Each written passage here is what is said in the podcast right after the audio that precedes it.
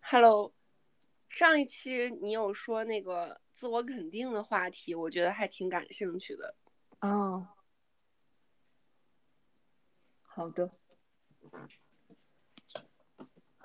那这你觉得有啥聊一下分享？嗯，可以分享一下。嗯，一时间脑海里还没有什么画面，但是，嗯，其实一开始最开始是根本没有自我肯定这个想法的，最开始只是有说，嗯，即使一个人的时候也要过得很自在，啊，首先是孤独这个话题好了，大概在好几年前我就觉得，因为。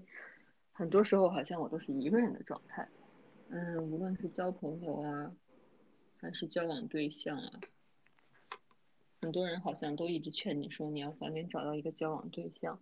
或者是说你一定要有一个和你贴在一起一样的好朋友。但是我觉得无论身边是任何人，好像都会，嗯，没法二十四小时响应你。那你要一直找别人，又是一件很烦的事情，所以就，呃，好几年前了，就告诉自己说，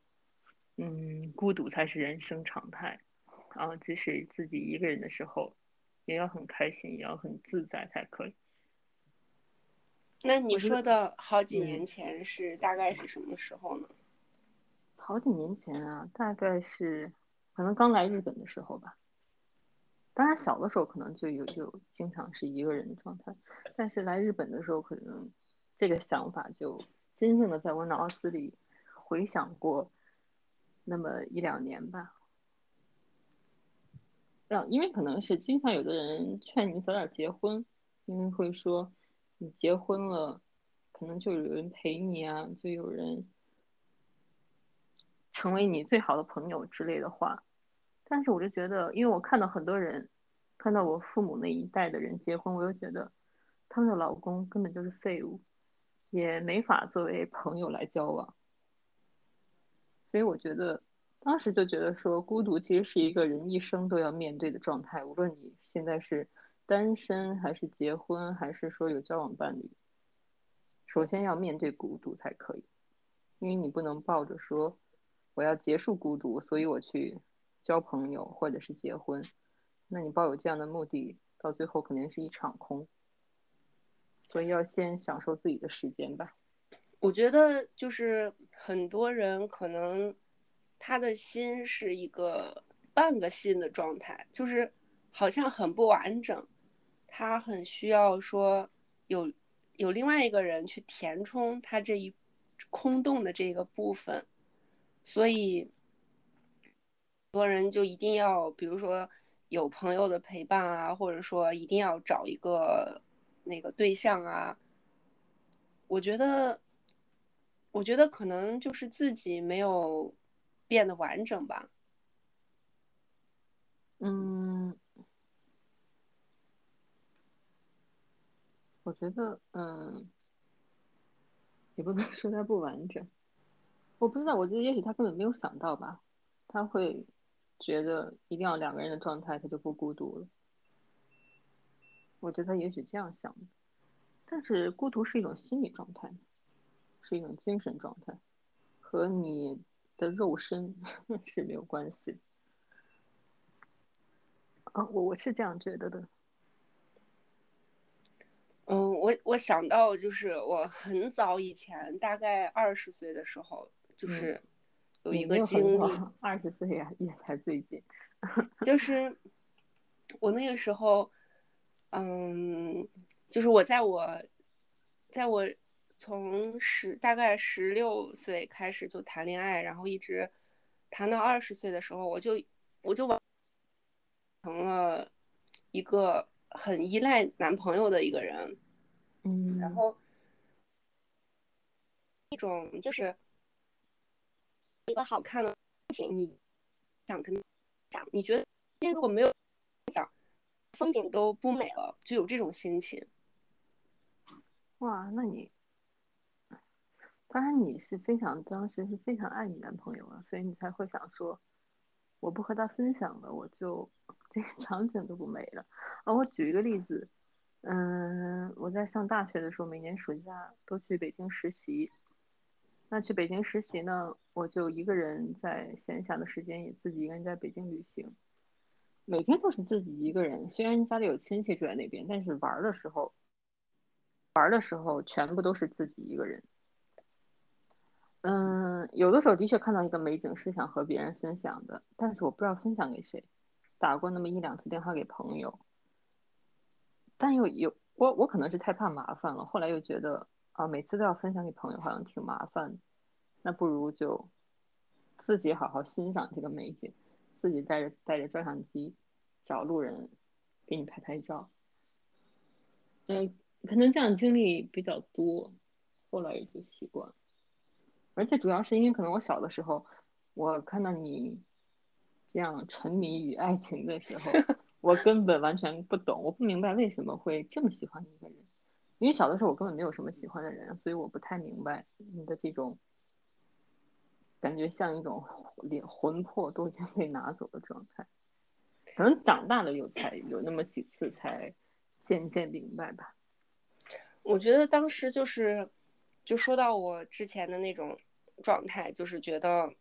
我无论是看电影还是去吃好吃的，去哪里玩或者干嘛，我都特别想要跟男朋友分享。然后后来我，因为我二十岁的时候出国了嘛，出国了之后呢，我们又有很长的时差，所以就是很多时候不能及时的沟，有时候一天只能发一条消息，而且大家回的那个节奏还是错开的这种。然后我当时会觉得，就觉得很，我觉得很难受，然后我就。当时就我我们分手了无数次啊，那个词是我们 其中一次分手，然后那一次分手了之后，我就是我才有一种豁然开朗的感觉，就是觉得说，其实我跟朋友们一起去玩，或者是我干嘛干嘛，就是我跟他是单独的两个人，我觉得我从那个时候感受到，我不会把我的快乐一定要和他绑在一起。哦，那你还真的挺爱他的。然后，然后后来，因为我觉得就是在这个方面，我觉得因为我谈恋爱特别早，就很小的时候嘛，然后就那个时候特别的依赖男朋友呀，然后整个人就是就是挺就完全是恋爱脑的那种状态。然后，嗯，因为现实没有缘分的 原因，就一直单身。然后我就。在这种、这种、这种这个长常年的单身中，我就是那当然不得不学会独立，就是精神上的独立。嗯，然后后来，然后就是我觉得我的状态是从从比较不成熟到成熟的一个状态，但我也有一些朋友是可能在我学生时代，他们没有像我那么早的恋爱，然后他们可能在现在就是恋爱结婚这样。嗯嗯，然后我就觉得。比如说以前非常独立的朋友，然后就在精神上特别的独立的朋友，但是他到了结婚后怎么样，就是整个人就变成了一个恋爱脑，就很就好像你会感觉你就感受到他的状态，就像你小的时候的那种状态。你和他出去玩的时候，他就是一副心不在焉，他只想把这一切跟他对象分享，他只想跟他对象去一起来感受快乐的那种心情。还让我觉得挺不可思议的。我觉得，就因为我以为人的这个发展是从一定是从，就是你比较一定是依附在别人身上，然后变得独立。我没有想到非常独立的状态也可以变变回到一个很依附的状态。我觉得，我觉得能有这样的状态，应该还算是蛮幸运的人。我我我自认为，因为我觉得，如果一个人可以像是把你整个精神都拿走一样，你做什么事情都想要跟他分享，我觉得那也是一个蛮幸福的状态，我还挺羡慕的。我可能人生短暂的人生中有那么一两秒，也不能说一两秒吧，有那么几个月可能是这样。可是我觉得，就是我我真的觉得我还蛮羡慕的。我觉得我以前的时候，就是可能我刚刚刚单身的时候，我非常羡慕这种状态。嗯，但是后来我就变得比较谨慎。我觉得，因为我觉得这种东西不是一个常态，就是因为人生是无常的嘛，你不能说。当然，我希望所有的有情人终成，family 都和平到老。但是，但是很多事情不是你想的那样的。就是我觉得，尤其是一种就是男女关系，甚至说，甚至说你有一个孩子，你非常爱你的孩子，但是你的孩子有一天，他即使健康成长，他也有一天要独立，他要离开你，他要脱离这一切，他要就是迫不及待的。挣脱开你的你的怀抱的那种，你是否你是否能够接受呢？你就是如果你看现在很多家长他不接受，他就是孩子都多大了，他还把孩子感觉捆绑在自己身上那种，嗯，妈宝男妈宝女，嗯，所以我觉得就是我觉得还是两个人两男女之间两个人还是需要。就是分别独立，然后又彼此依靠的一个状态吧。就是当然，我现在没有恋爱，我只是一个幻想。我我觉得这样的状态的确是最好。理想中是两个人也可以独立的生活，但是在一起的时候，如果能分享一些东西，并且得到快乐，那当然是一个理想的状态。其实我觉得就是。你比如说，你有一个你有一个对象，你有一个男朋友，但是我希望的是，你跟另外一个人在一起玩或在一起聊天的时候，你可以不要把话题全部都放在你男朋友身上，就是我觉得那一种是让我比较接受不了的，就是你好像脑子里就像被人中了一个蛊一样，就脑子里只有你对象。啊，这个 这就是这个。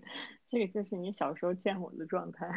但 我我因为我非常理解这种状态，嗯，因为我自己经历过，但是我其实我自己还比较庆幸，我觉得我在很小的时候已经经历过了，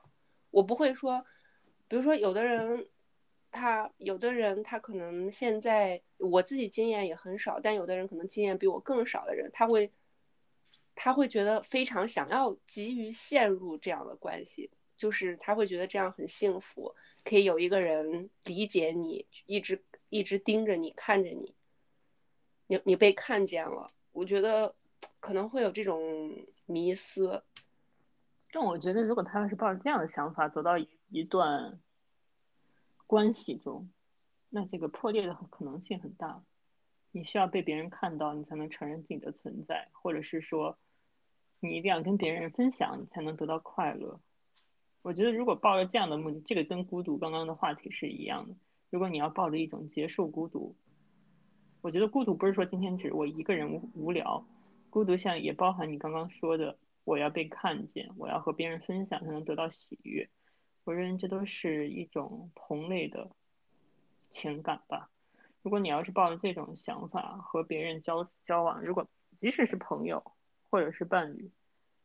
那都会给别人。带带来很大的压力，是的，嗯，求而不得，最后你也会很痛苦，就会有很多抓马的场景。为什么他不理解我？为什么你是我的男朋友，你是我的女朋友，你却不能理解我的想法？天哪，这是一些尔康紫薇式的方式。如果你说零零后是不是不知道尔康紫薇？我还没说马景涛呢。是的，但是说到这个这个话题的话，我觉得这个其实挺难挺难解的，因为很多时候这种东西是就是有可能是你就是你人的心里是需要有一个成熟的，你需要有一个。呃，很小的时候，你依赖父母，就那种完全的依赖。那你，你如果不依赖，你就饿死了。那就是那一种情感和物质上的完全的依赖。但是在后，在之后，你长大了，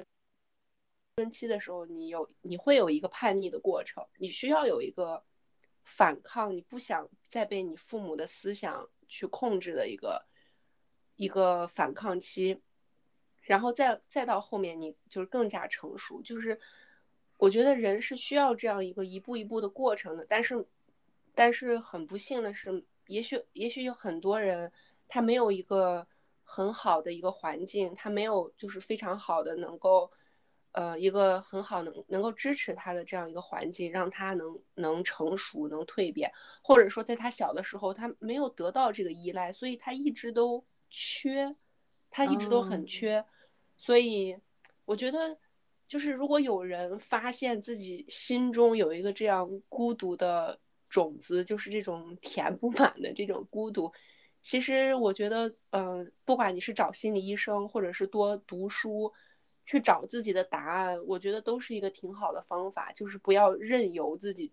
就是去从其他的普通的人、你的伴侣身上去找这一份填补。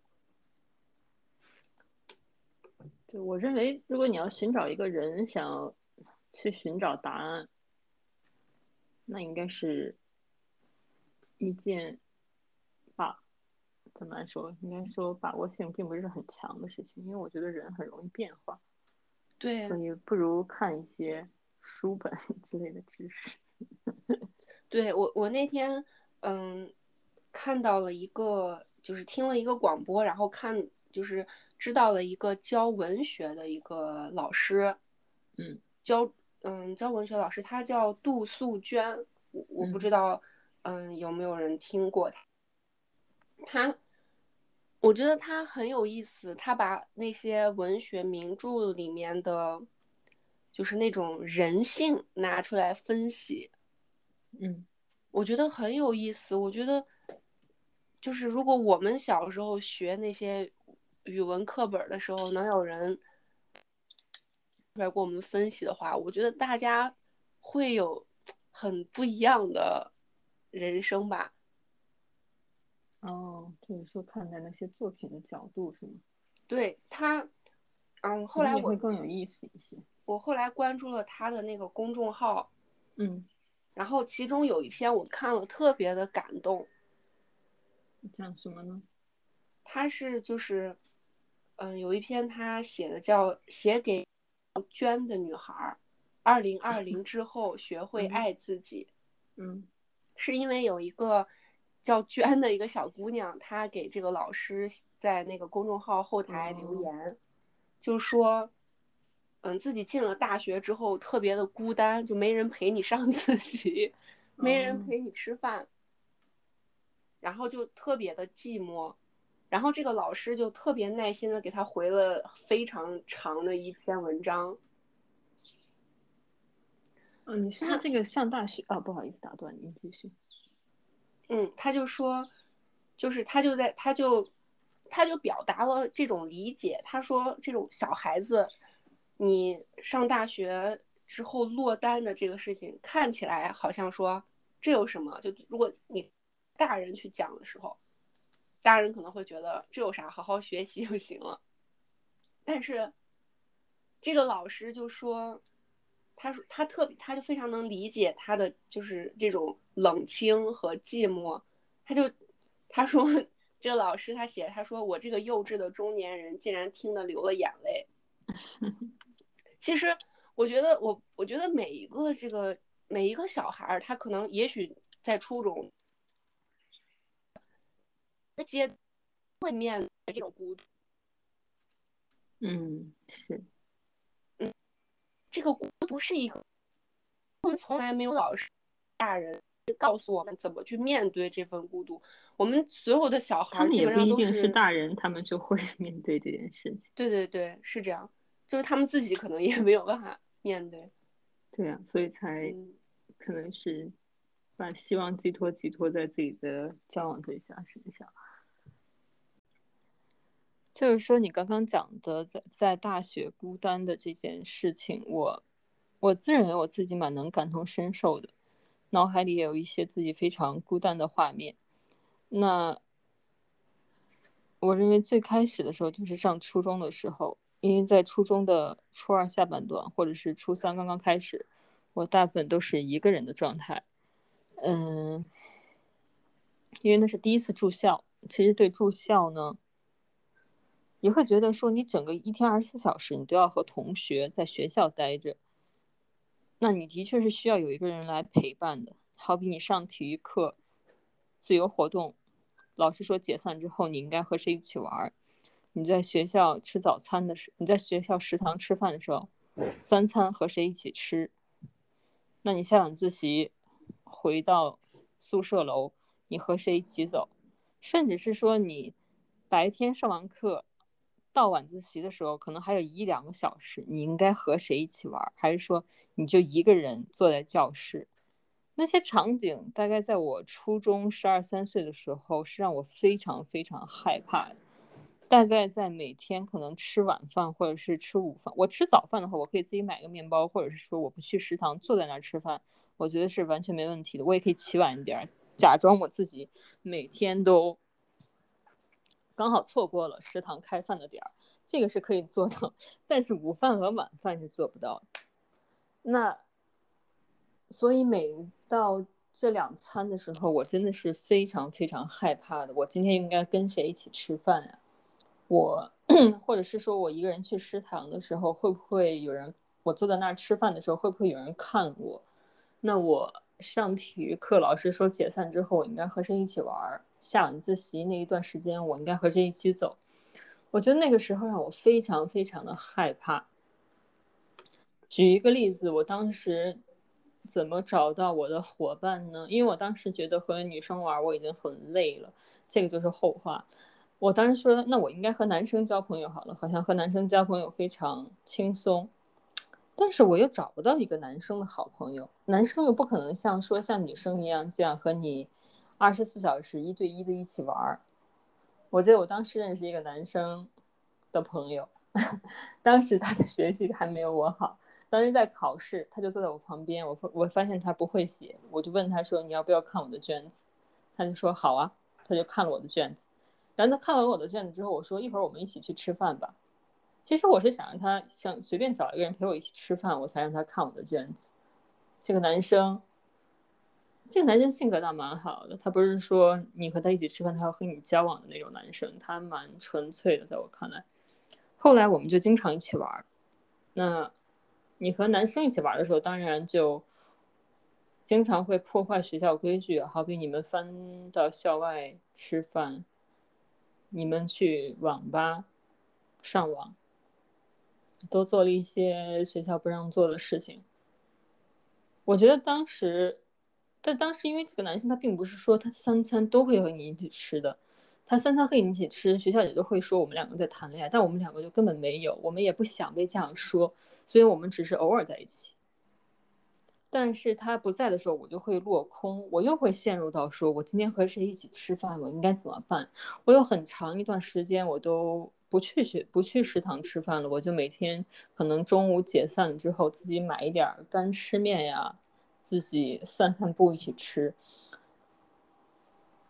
在当时，我我我心里最强的一个感受就是说，嗯，我的好朋友其实是我的 M M P 三。但苦于我当时没有一个 M P 三，我借了同学一个 M P 三，每天都在听啊，当时还可能随身听吧，每天都在听，嗯，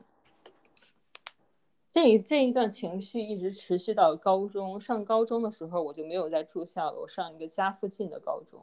当时开学的第一天，我就觉得天呐，我终于解放了，因为这个学校不会再有食堂。不会再有食堂，意味着我每天放学，我也不需要住宿了，意味着我每天放学我就可以回到家，我不用再为谁跟我一起吃饭而头疼了。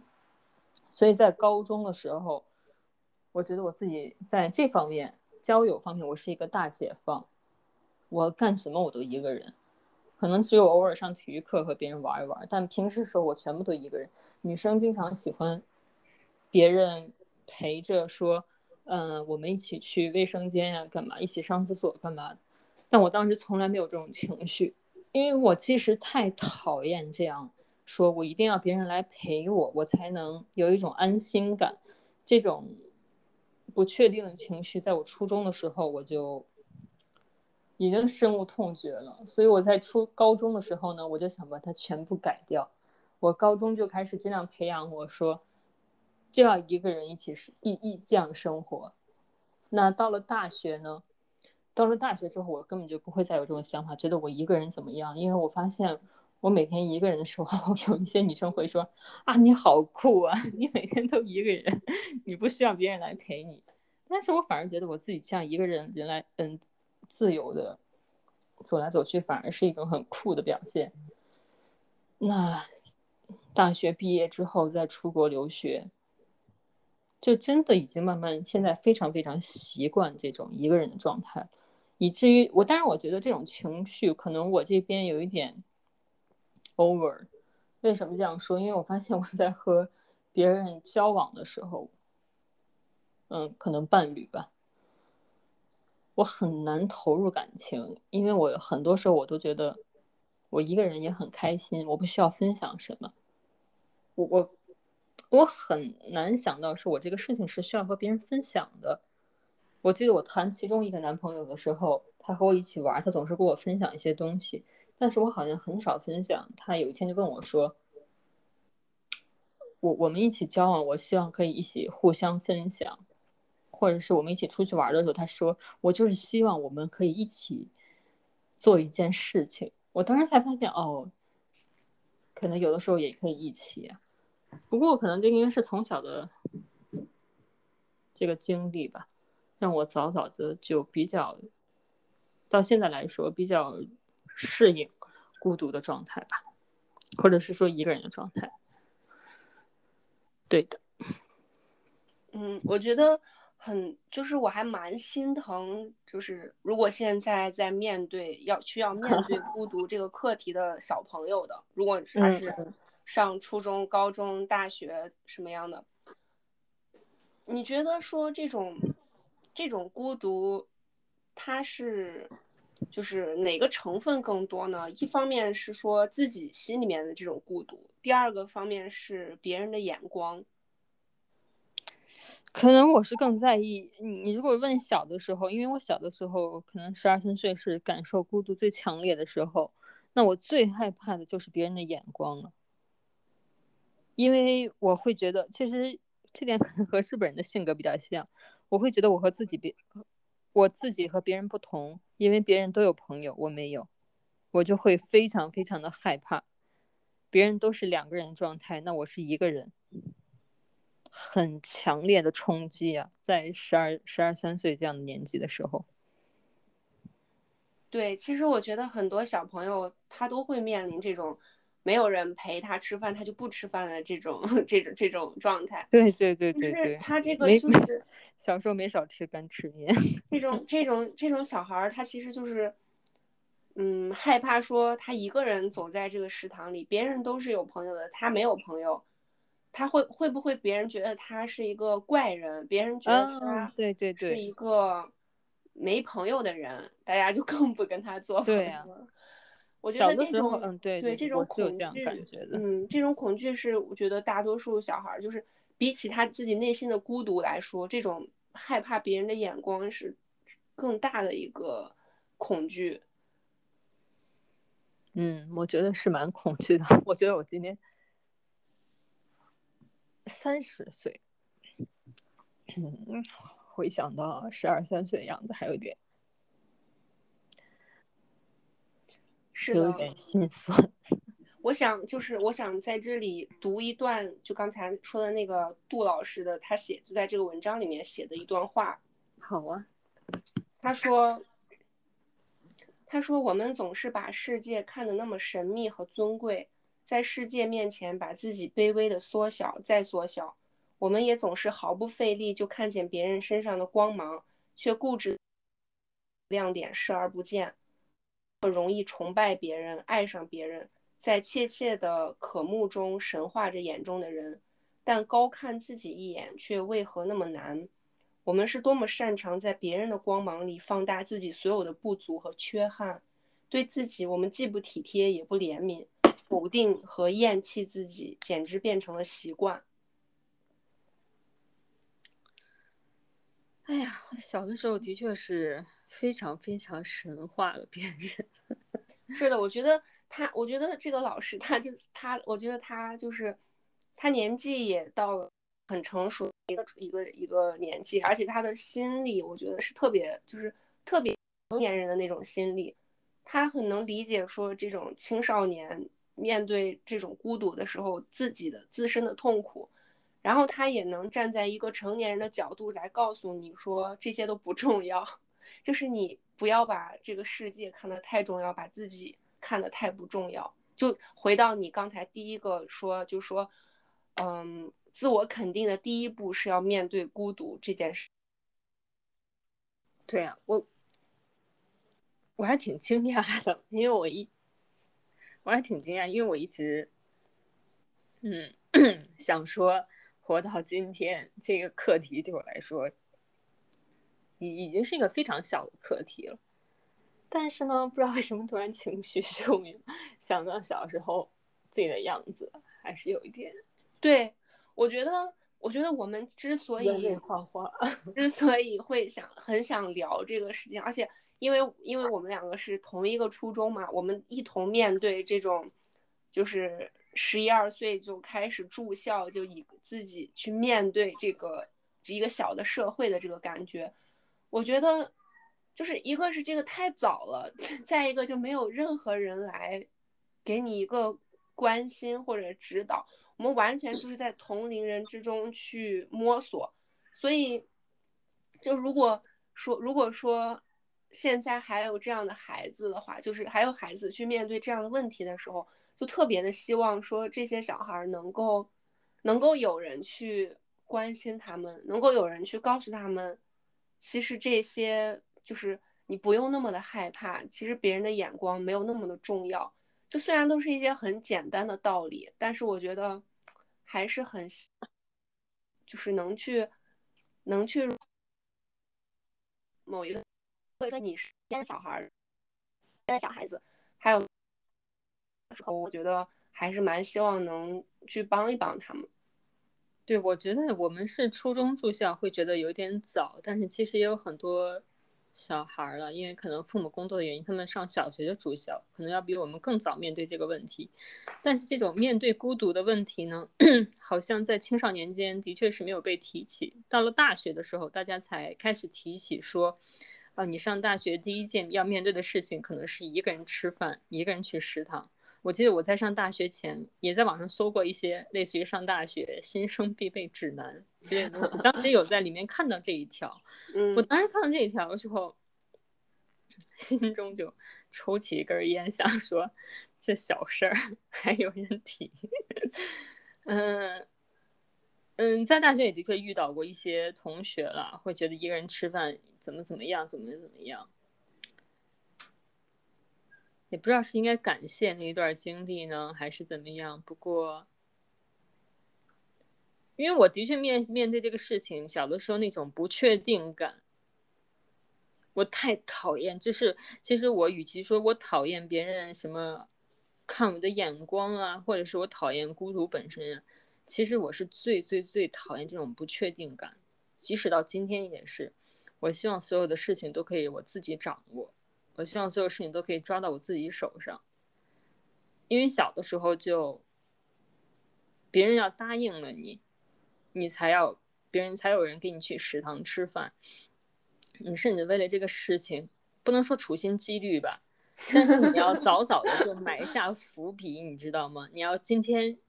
其实每一天开始，有的时候你都觉得很累，你要今天想说，我今天找谁和我一起吃饭？你首先要找到一个对象。那你接近这个对象的时候呢，对方可能也会诧异说：“哎，你为什么今天要找我一起吃饭呀？”或者是他也许本来就有约，就你为了这一件事情，你要做很大的努力。可是你有的时候努力并不一定能成型，这个可能是事物的本身吧。不过只是吃饭，他一天要面对三次，天天都这样，我有一点承受不来。所以，当然一开始其实一开始不是说。就要和男生做朋友，一开始也还是说想和女生交朋友，但你后来发现这种不确定性太强了，而且我已经当时有一种我没有精力在说我要和哪个女生做一一对一的好朋友，我我没有这个兴趣，所以当时就干脆放弃，说那我和男生交朋友好了。和男生交朋友一段时间，又觉得还是挺累。因为男生每天下了课要打球，我不打，所以没法和他们一起玩。后来就大概在初三，可能下半学期吧，或者是上半学期，就我觉得我唯一一个优点就是说我面对这个事情，我没有很逃避，我一直 push 我自己，说我就是要面对这个事情。所以可能后面初三后面有一段时间就是一个人玩。当然，后来也的确认识一些朋友，今天和这个人玩，明天和那个人玩，我就不太在意这件事情。什么一个人吃饭呀，当时就过去了，已经。感谢这一段经历给予我成长。我觉得就是说，人生的课题就是有很多，然后你都是要去经历、去痛苦，然后才能有可能成长，也有可能也有也有人一。一直在那种，在那个困惑里一直没有解脱。我觉得这种痛可能来的早，可能来的晚，反正就是各种各样的痛是一定会来的。对，我觉得这个就是我刚刚说的不确不确定性。不确定性呢，我认为也可以。其实我有的时候觉得这个不确定性呢，可以等同于自我认可。为什么这样说呢？其实我根儿上最讨厌的就是这种不确定性。我希望所有的事情都掌握在自己的手里。那我们今天我想掌握的，除了说经济啊，这是其实我认为经济可能是最好掌握的。但是你要掌握一些比较精神方面的东西，好比你要掌握你自己的快乐，你要掌握自己的情绪。这个就是说，这个可能亏的这一段经历让我。早早的就把说，我不能一定说我和别人交了朋友，我有人陪我一起玩，我才能感到快乐。这个可能是我从小就悟到的一个道理，所以我一直就迫使自己说，即使今天我一个人，我也必须要快乐。我觉得跟未来结结不结结婚的话题是一样，很多人说我一定要找到我的一个灵魂伴侣，找到他我才能像你刚刚说，我心是空的。找到他，我的心才能被填满。那你这个跟我小时候找朋友的有什么不一样啊？你抱着这种心态，早晚玩完。其实这个就是阿德勒心理学里面所说的这种，嗯，你要你你你只能做到你可以可控的部分，然后对于他人，就是你控制不了的部分，他人的部分，你就只能由他而去。但是你只。自己能做的那一部分，但我觉得这个其实这个讲起来非常的简单。我觉得我可能超级小的时候就读过这个 阿德勒讲的这个事情，但是你真正把这些道理去去去理解，去和你自己的人生结合起来去理解，其实是一个挺难的一个过程，还是要有相似体会啊。当体会到了。可能会有一种大彻大悟的感受的时候，才会怎么样吧？那你觉得说，你觉得不想把自己的快乐交给就这个掌握权，不想交给别人的手里，那你然后你说你你希望自己一定就是我自己今天一个人也一定要开心，那你是怎么做的呢？我后来就发现。嗯，开心和悲伤都是短暂的，平静才是长久的。对我首先要要求自己接受，就是说，可能一天中就是这样很平静的过去。嗯嗯，或者是说不和别人有共鸣吧，或者是怎么样，就是接受说普通。和平静可能才是常态。那这样的话，生活中如果有快乐的时候，反而是一种惊喜；那有悲伤呢，那也马上就会过去了。因为我会始终知道，平静才是常态，普通的生活才是常态，所以就没有再刻意的追求，说我今天一定要很开心。我不会再接受这种很大、很大起大落的情绪。这个是你在那个签名上写你要 peace 的原因吗？嗯，可能后来在 ins 上写 peace，也的确可能是希望希望自己情绪 peace，后来更多是希望这个社会、这个国家 peace，世界 peace，不要再有战争，可能是看到这方面。但是我这种普通的生活。可能我不知道，上可能刚刚到日本，或者是说大学即将毕业的时候有这个感受吧。因为我大学的确交了好朋友，但是我从来没有和我的好朋友走得很近，因为我一开始我就斩断这种思绪，我不再想交这样。一对一的好朋友，因为我会觉得我要投入很多情绪，也很累，所以我反而只是想交一个普普通朋友，我们一起普通的吃吃饭，玩乐一下，放学回到家，或回到宿舍，你该看书，你该干嘛，就还是过各过各的生活，可以。但我们分开呢，也没有什么问题。但大学的时候就已经希望过这样的生活了，所以自己交的朋友呢，也会这样。也会以这样的方式交朋友。那到后来就出国了，出国了之后，更多的情时间就是一个人的时间了。我就没有这样的想法。嗯嗯，对。我觉得可能很多就是一直在家里面，就一些比较幸运的人吧，他可能就是。有一个很快乐的家庭，然后，嗯，就是很顺利的上大学或者怎么样，或者说在国内嗯上上的学，然后就毕业工作这样。我觉得这样的人他可能没有什么机会去体会这种一个人生可能没有机会面对这个课题吧。对，其实我觉得这个课题也许这个时候没有没有面对。但是我这么说就觉得有点就是太长远了。但是其实到了你老了之后，就是人总是要面对这件事情的。嗯，对。当你老了之后，如果说你的另一半先走或者怎么样，或者就即使你的另一半没有走，但是你的儿女长大，然后你们都就是你跟你的另一半分享那些快乐，你们已经一起过了四五十年了，然后。你会感受到那种人还是一个人的那种感受。其实这在这里，我想举一个 非常，嗯，就是我我自己家人的例子，就是我姥姥，就是我觉得我姥姥就是，就是她现在已经八十多岁了，但是我发现她就谈恋爱谈的 停不下来，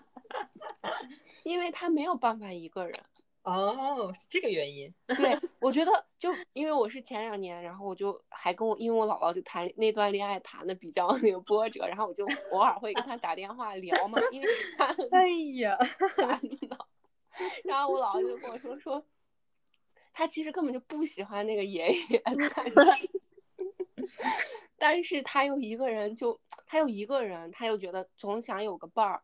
然后他。然后他就跟那个人在一起，但是在一起吧，其实又很烦那个人，嗯，所以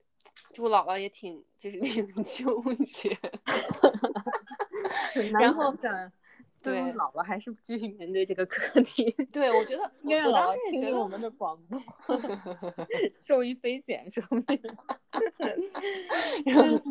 然后然后或因为我我姥姥特别是一个特别幸福的女人，她找了我姥爷，就是我姥爷。又赚钱，个子又高，官儿又大，然后又给他就是做吃的，给他剥石榴，就是那样的一个好男人。对他受到了无尽的宠爱，然后但当老我姥爷去世之后，他就他就很难去面对自己的人生。然后他现在就是我姥姥，现在就是跟我就是大姨在一起，就是他就缠着我大姨，就是希望我大姨老陪着他，但是我大姨有自己的事情。都大家都是大人了，就没有办法一直陪着他。他就，我就觉得我姥姥就就内心特别的孤独纠结，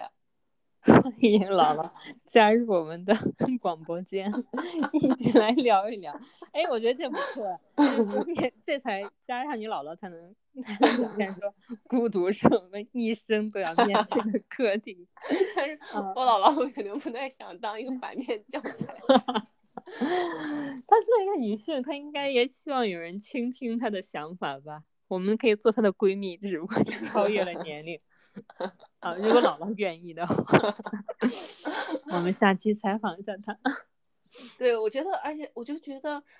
真的就是是这种一，而且很多人其实把啊，我老是说话说一半，就是很多人一生的课题。然后，嗯，很多人他把这种就是急于去陷入一段关系，急于去恋爱、结婚、生小孩儿，他把自己搞得很忙，忙到他好像觉得。这个问题不存在了。我觉得很多时候大家是拼命的工作，或者说是去养小孩儿，就是把自己搞得团团转的那种状态，其实都是一种逃避。逃避吧，就需要一个 high five。我觉得他们只是假装这个课题不存在。我觉得再忙的人，今天我们举一个比尔盖茨好了，再忙的人，你总有剩那么一两秒钟。你是冷静下来的，这个时候打了一个喷嚏。你那一秒一两秒钟冷静下来的时候，其实可能就是一种孤独。你是马上寻找用工作来填充自己呢，还是马上找朋友呢？我觉得这都是一个人每个人面对孤独的一个选择方式吧。只是说学会学会孤独，或者是说学会面对孤独吧。嗯，还能是的，自我肯定，对，这是自我肯定的第一步，一小步，对，对，张老师，你还要出一个系列呢，因为我觉得你学会孤独，你才可以体会到一个人的快乐，是的，一个人快乐之后，可能才能上升到自我肯定，对你才能不依赖于别人，你。嗯，其实如果要这样看的说话说，我自认我今天还，嗯，有一点自我自我肯定了，但是这一步走的一点都不轻松啊！如果从十二三岁、十三岁，我们算十四岁说面对孤独吧，一直走到今天，走了十六年 这条路你是一定从那个初二 后半学期，嗯。但是那个的确是我人生中第一个面对的，让我特别特别害怕的一件事情。是的，我觉得那个事情就是，因为我们都是在同一个时期上同一个初中，我觉得回想起那一段，你的心会马上被揪起。你可以就情绪是有记忆的嘛，你可以再去感受那个情绪，会。我挺惊讶，我没想到今天我竟然还流眼泪，因为我小的时候为这件事情，但是小的时候可能流的眼泪吧，七分为了别的流，估计剩下的三分也是为了这个事情流，嗯，没有少流眼泪，但是但其实回想起那个时候，非常非常害怕那种不确定性，太害怕。是的，这个朋友他可能会拒绝你，这种感觉。对，这个人拒绝你，那个人拒绝你，那你应该到底应该怎么办？太害怕，这种不确定性，我觉得才是最可怕的。当你做一件事情，你都没办法自己掌握的时候，你好比其实就像你就像是一个鱼，你一直被吊在那儿。我今天是 下水呢，你还是把我带回家放桌上一直接撒西米，或者是说你把我煎了，给我一个痛快呗。你每天都这样被吊着，天呐，求生不得，求死不能。后来干脆就放弃了，说去哪儿，今天姐都愿意，可能就 这只鱼，这条鱼也就 peace 一点儿。这个就是我当时的感觉。是的，嗯，这个就作为我们今天主题吧，学会学会面对孤独。嗯，我觉得这个主题挺不错的。我觉得可以讲讲的，我还这么情绪 汹涌。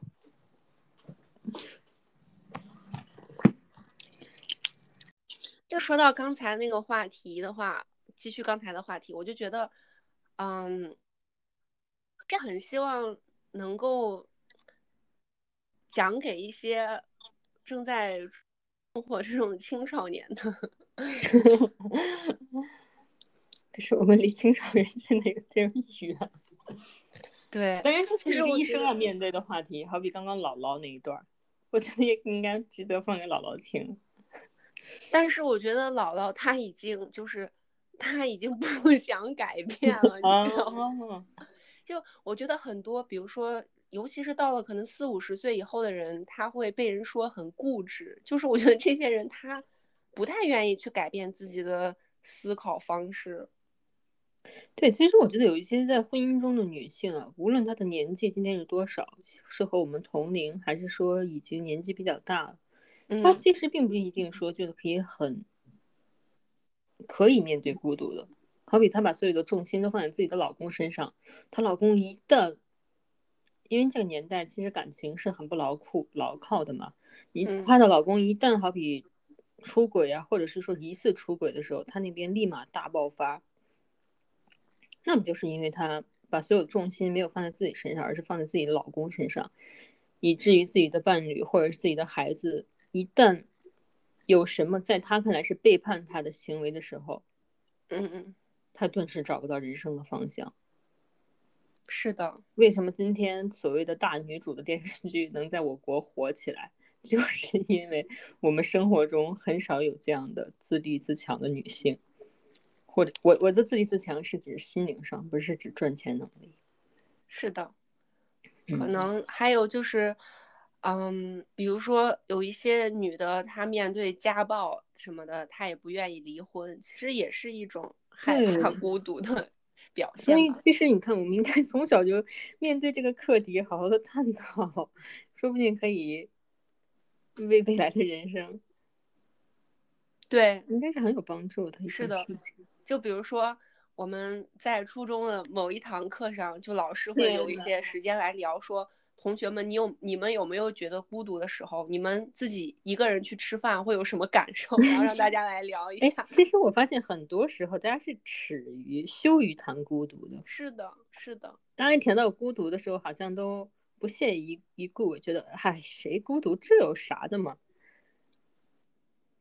我觉得这种就是这个好像是一个，好像是自己的裸体一样的一个对东西，被人把那个遮羞布打开，我又好害羞啊，不能让别人看见。我今天也不是说年纪已经大，我觉得我在二十岁的时候，我不一定都能讲出来我当时的害怕的这种心理，因为其实我当时并没有害，没有没有怎么样，我没有觉得别人不跟我玩，我会怎么怎么，我最最最深层的情绪是我非常的害怕。你是说害怕什么？我害怕别人看我的眼光，害怕这种不确定性啊。对，而嗯且你说出你害怕别人的眼光，这个也需要很大的勇气。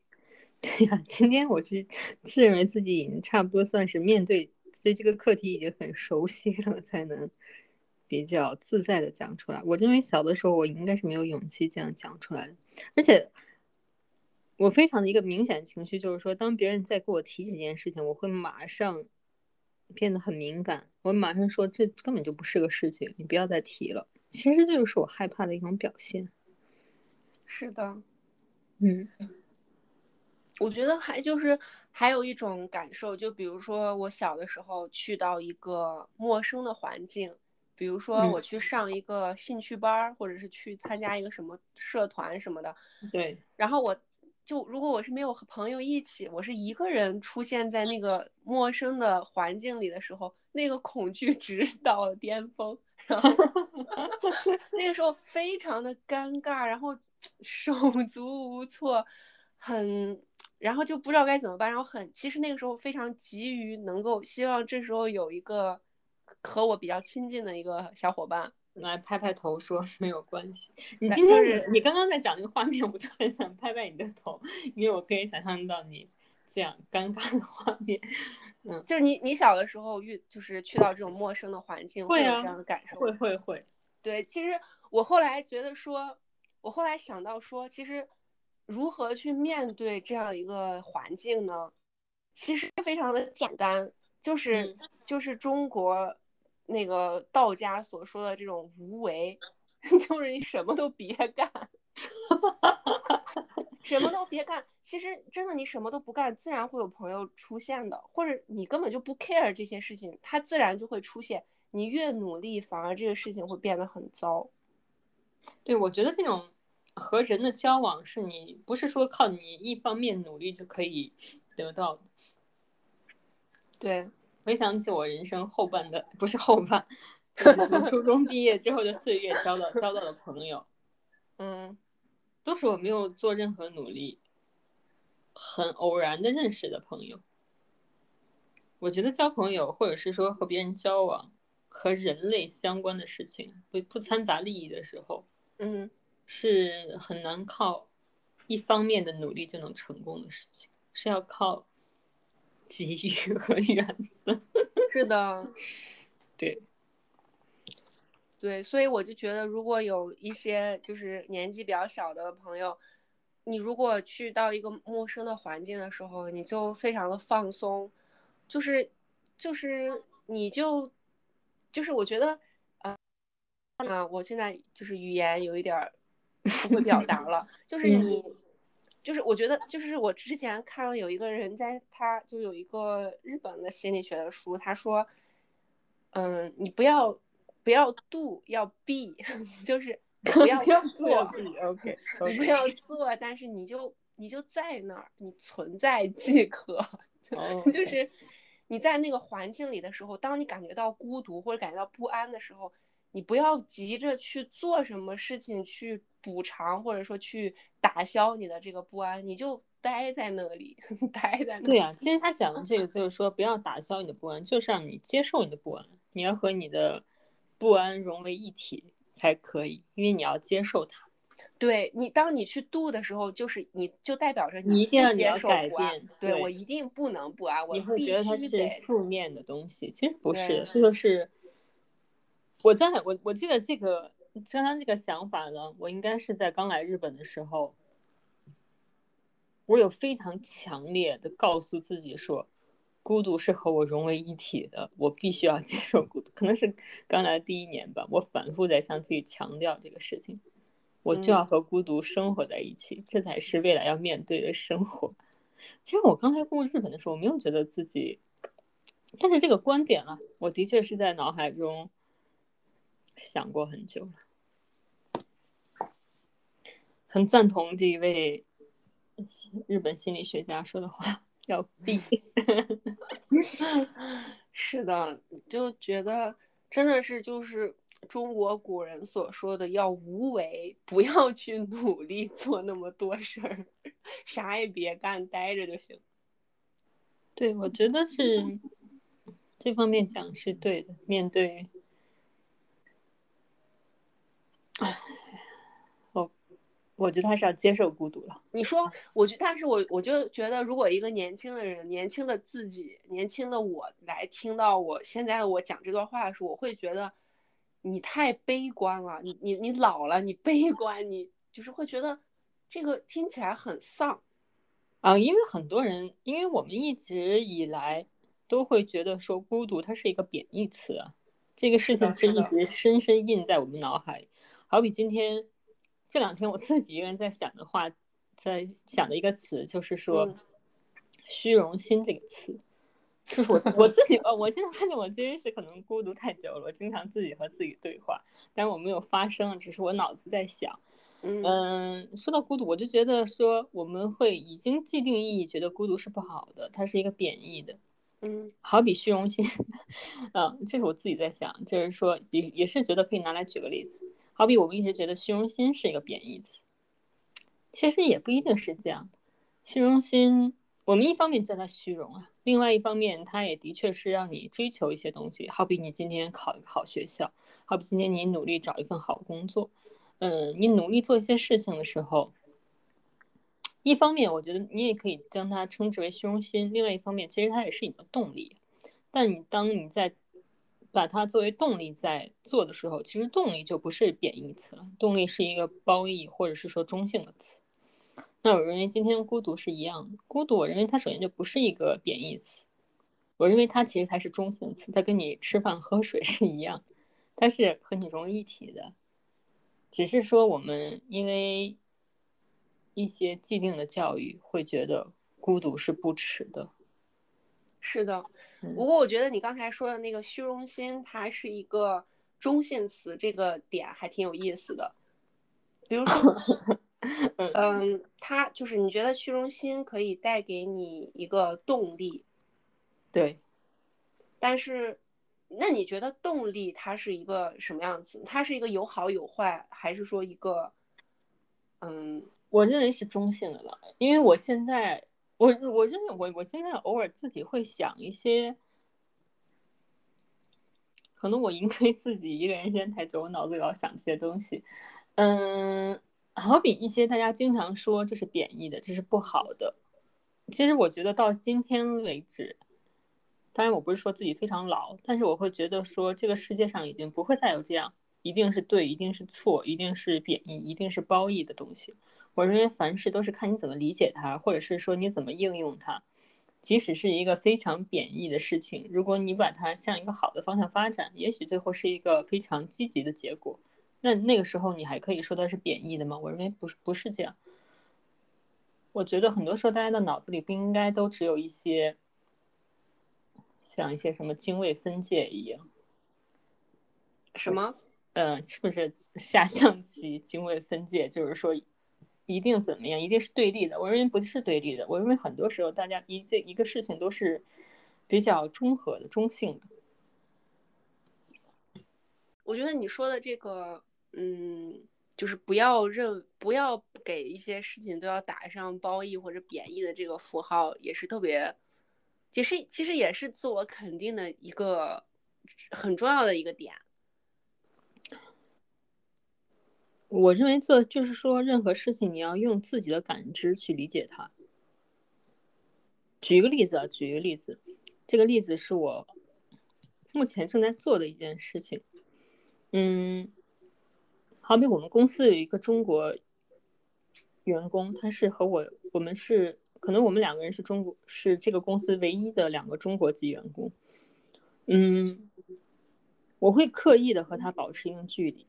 虽然他已经是一个 senior manager 非常高的职位了，但是我会刻意的和他保持距离。当然，他也没有想要和我拉近距离，只是说，我目前没有那么很强的欲望，我要和他交往，或者是说我很要听他的意见。尤其是我现在自己到了一个新公司，我希望我用我自己的眼睛和感知去理解这个公司对我来说是好或者是不好。或者是这一个上司，或者是这个同事是好是不好，因为我还是一个新人，然后这个高级经理他已经 在日本有二十多年了，他工作已经非常久了。我认为我我在和一个人交往的时候，我无形中会听到一些他对一件事物的评判，或者是说感想，嗯，这在我来说我是不想听到的。尤其是我们是公司的员工，他可能分享其他的美食，我都愿意。但当我们在是在职场的时候，我的确不想听到，我不需要。当然，也许有一些人会作为前辈，他会给你一些建议，怎么怎么样。嗯，但我认为，我和每一个人相处，即使他是一个被很多人都讲是很坏的人的时候，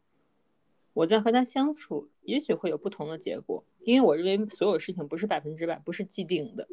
是的，所以他在和我分享他的经历的时候，我认为无形中也会影响到我。如果他已经是一个，在我看他已经是一个高级经理了，那他今天在跟我讲这个公司，他也许会说啊，这公司差极了，或者是这个领导他很不好，那个人怎么怎么样。我认为我听到之后，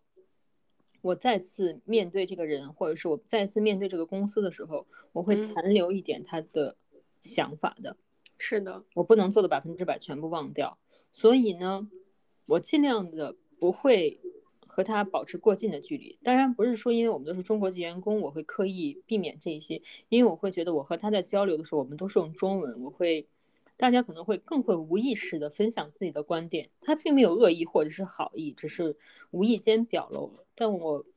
目前为止我不想听到这些，所以我们从来没有走得很近。就好比今天我已经入社好几个月了。但是我从来没有加过他的微信，而且我也非常紧张。如果他要加我微信的话，但是非常 lucky，他根本没有要加我微信的意思。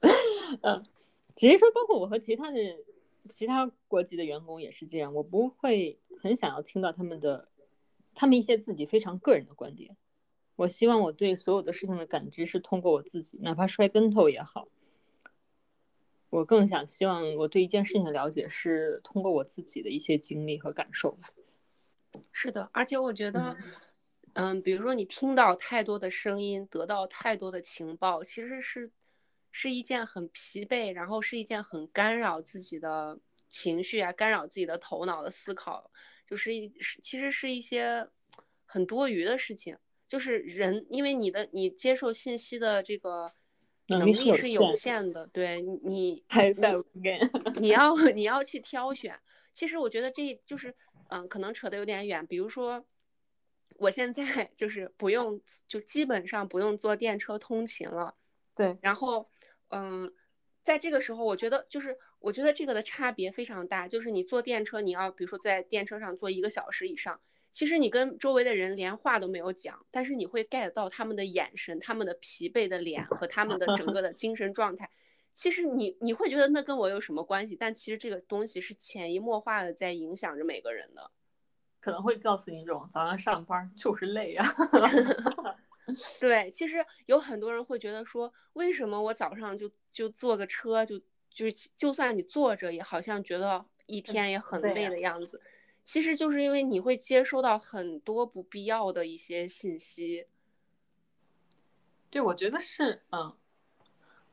嗯，当然不能说因为这个事情让大家不坐电车。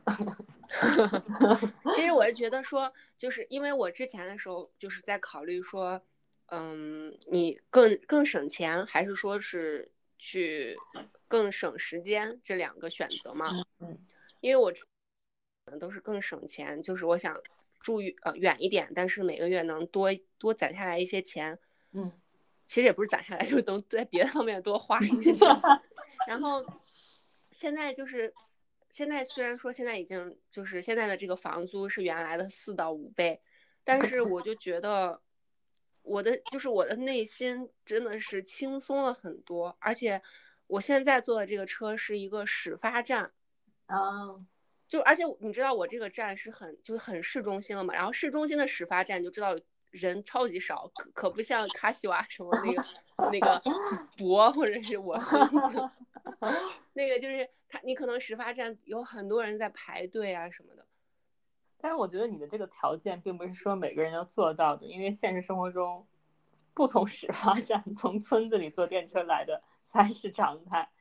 只是说，嗯，坐电车是给你的一个感受。那我认为今天呢？这个并不是说每个人都能做到。说我今天搬到最市中心的地方，在最市中心的地方上上班，我每天骑自行车，或者说我每天坐始发站，我觉得这个没法跟大家参考。我觉得说到最后呢，因为这只是一个客观因素，我们一定要说客观因素改变才能改变自己的话，那也太难了。但是我想说的是，就是，就是，当然对我来说，我也不是说我就。我就有那么多钱可以去住在市中心或怎么样，这个是也是我自己的一个选择嘛，就是我去选择说，我接受更多那些不要那些。对，我认为这一点是最重要的。还是说对对，我认为这一点就是最重要的，就是说关上门的时候，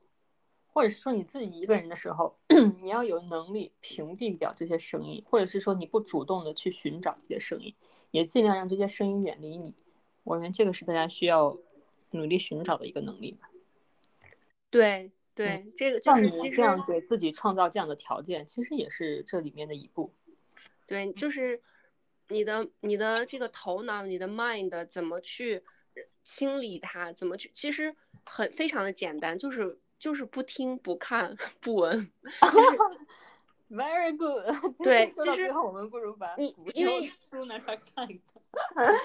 其实不是说，其实你的你这个人非常的简单，你耳朵长在那里，你有声音，你自然就会听啊。所以你只能说选择不去，就是不去靠近这个声音。对我，我会很明显的，我会尽量和所有的同事都保持一定距离。虽然我们可能一起，我我们就不说，其实其他国家的，就是好比这个中国人，我会觉得我刻意，我会很容易和他熟识起来。那我就刻意保持我跟他保持非常强的距离感。嗯，那其他的同事，无论他是日本人或者其他国家的人，我也会开玩笑都可以。但是呢，我不会跟你讲太多的话，因为我是想要保持一定距离。我不管你今天是你是社长你是谁，但我认为目前的职场不需要我说我要跪下来磕十个头才能怎么怎么样。所以我认为保持一定距离也是保护我自己，同时。我的确没有那么强的能力，说我接受到很多声音，接受到太多声音对我来说是一种消耗。是的，我没有这么多精力。是的，对，说到最后还是说多 focus 一点你自己就好了。是的，嗯，欢迎大家关注我的公众号来了解一下瑜伽和冥想。非常不错，我认为其实 做瑜伽的时候也是这样。我认为你们做的瑜伽，也就是在更 focus 自己，包括那个印度老师，经常看他在印象分享的一些话。我不知道有没有人会说，如果今天他是一个新的听众啊，也许是通过你的 ins 或者是你的公众号关注到这个老师，嗯，看到这个老师分享一些东西，都会觉得说啊，不过心灵鸡汤嘛，嗯，哪里都看得到。其实我认为今天这些东西啊，之所以能在社会上，或者是说能一直这样的盛行，那就说明我们的确是需要这一碗鸡汤的。我们是的，是的。我们人哪怕我们今天赚钱再多，我们的工作再怎么样强，我下来，我们的心其实还是没有什么变化，还是很柔软的。我们太需要这干了这碗鸡汤。对对对，我我特别同意你，因为你看，比如说现在这个科技发展的已经。就是什么 AI 啊，乱七八糟。可是人的情感、人的这种认知和爱，和你受伤啊这些感情上的事、情绪上的事，自古至今没有变化啊。对呀，所以我认为，嗯，你 focus 你的工作，你的一些外在的东西是重要的，但是呢，我认为你在心灵上、你的精神上是不能忽视的。不是说你今天鄙视他一下，哎，这有啥可聊的？我认为不是的，你越这样以鄙视或以鄙夷的语气去鄙视这些所谓心灵鸡汤的东西，那证明更能证明，其实你才是更需要他的人。是的，是的，感谢哥，嗯，这么接受我那位老师的那个鸡汤。我说的这个老师呢，我我不是说他分享，因为我是有见过这个老师的，再加上，因为我们首先都是在国外。又是在日本这样的国家，当然日本有非常非 常好的点。你是你是想请老师来做一集自我肯定？我我们我们有非，其实无论说今天在日本，其实或者是在中国，或者是在其他欧美国家，我认为民族的歧视、民族的仇恨，嗯，还是存在的。对，它的确是会影响到你。我作为一个什么什么哪里出身的人。我们今天不说中国出身，我们今天说其他省市出身，这不也是一样的吗？今天，嗯，东北出身和上海出身，大家也偶也偶尔会感觉到一些落差嘛？或者是说我今天是高考两百分和一个高考六百分在一起的人，我是不是也会自卑？我认为这种攀比啊，或者这种比较是在我们心底里的，这是一种人的本能吧？也许，但是我是有见过这个老师的，这个老师他传达出来的自信。和轻松愉悦是真的很冲击到你的，是的，嗯，所以我认为瑜伽可能只是只是一种载体了，但更多的还是通过瑜伽，通过这个老师，或者是通过周围其他同学的言传身教，让你更肯定自己的一个过程了。今天它可以是瑜伽，它也可以是乒乓球，我认为。你具体做什么，其实只是一种载体，但是你通过这个载体，都能给你一些好的情绪的时候，这个就是的确值得我们肯定的一件事情。是的，我我挺想跟你分享我最近练瑜伽的有一个心得。好啊，我是觉得就是我之前不是上一次跟你聊过，我不是有参加了那个瑜伽考试嘛？嗯，然后哦，对对对，那次考试蛮难的。对我当时考试就是我我非常的我非常的紧张，因为你知道我们从小到大其实挺不习惯被别人做一件事儿的，嗯 挺挺尴尬的。然后，嗯但是我发现我在做的时候，就真的是在集中到自己，就是我在想我这个姿势，然后我我知道我的姿势很多都不标准，或者我都好好累，然后我坚持不住了，就肌肉在颤抖，就是我会把自己的集注意力完全集中在自己的身上。其实那个感受还挺，就是挺奇妙的。我对，就是 当时 three times，当时做的那大概只有五分钟还是十分钟的这个过程，那个时间很漫长，然后你非常的集中注意力，我觉得那种开心啊！结束之后，是的，非常的感动，嗯非常的，就是而且后来我在看其他同学的时候，我 眼泪在眼眶里打转，真的是一种能量，大家都非常的集中的在做一件事情的那种感受，我觉得特别的神奇。后来我我发现，就是我发现很神奇的是我，就是我觉得这个东西，你把它你发现它的好之后，你会在生活中去运用这种这种集中的感觉。然后比如说，我后来在看一个什么书的时候，嗯，然后我就就是你知道，一般情况下看一个自己不感兴趣的书或者干嘛，你必须要看那个东西，然后你就会不停的刷一下手机啊，或者是 是。聊一个天儿就很烦嘛。后来我突然就想到了，就一瞬间就突然想到嗯我。练，说我特别就是我我人的一生非常的短暂，我现在这十分钟我就是要看这个书，我就这在这十分钟集中，我为什么要浪费我这十分钟去嗯分心去干嘛干嘛？我就这就这一点时间，我就专注的做这一件事情，是对得起我自己的，因为我自己决定了我要看这个东西，是我的决定。对，我觉得对对对，我觉得这个，我那我认为这个瑜伽带给你的超乎你的想象，就比如说你，比如说小朋友他背单词，他觉得痛苦。你你也希望你也想考一个好成绩，但是你背的时候你就一会儿玩手机，一会儿干嘛？你规定自己每天背半个小时，但你这半个小时每一次都是在分心，在对什么状态？对你好像每天都在背，但其实你的那个效率并不好。对其实你要去，你这半个小时你就是对得起这半个小时。然后我觉得这种集中，就是还给我一个，还给我一个很大的感触，就是我昨天去发表的时候，嗯。其实我每一次发表的时候都非常的紧张，因为我不喜欢说日语，然后而且就是而且在大家面前讲话，我会非常的紧张，非常的，我会站在一个观众听众的角度上去审判我自己到底讲的怎么样。嗯，我们我们学校已经发表了好几次了，然后我大概前几次我每次都会给自己一个心理建设嘛，比如说我今天嗯。给自己一个人设，我是一个 款款而谈的乔布斯，或者是我是一个什么，就是我会想，但是我昨天我会就是昨天我就在想说，我要就是我要只介绍我介绍的东西，就是我只介绍我当时创作的想法，然后我发现我昨天讲完之后，我讲的还蛮久的，而且我最重要的是我没有紧张，就从我上台到我坐下，我没有说以前那种，就是我不知道你有没有，哦就是讲着讲着你突然六特别特别的紧张，然后声音你都觉得自己的声音有点儿颤抖抖了。嗯，对，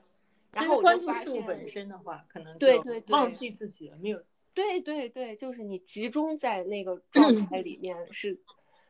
特别重要的。你而且你根本就不用在意你今天是不是一个自信满满的状态，你只要去做，你就你就一个你自己最好的状态了。这个我觉得和我们讲的其实还挺好玩的。我们刚刚都在讲说我们要肯定自己，我们只关注自己，但是呢，同时在一些时候我们就是要忘记自己。对你就是因为你去做那件事儿，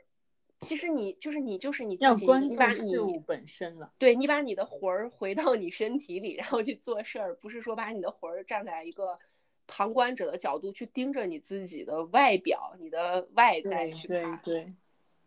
嗯，我觉得不错。是的。这个那瑜伽练的蛮好。是。张主播还有没有什么想要总结分享的呢？没有什么要分享的了。张主播已经就是已经是把自己最 最真诚的表达，已经告诉了分享给了大家，大家给张主播一个掌声。就是接受孤独了，接受孤独，然后 通过你的想法来判断世界了，然后更专注在。其实专注自己做的事情，也跟专注自己本身，其实可能也是一样的。因为你在当下在努力想做的一件事情，其实就是和你融为一体的。是的，不要心里总有一个第三者站在旁边炸着你，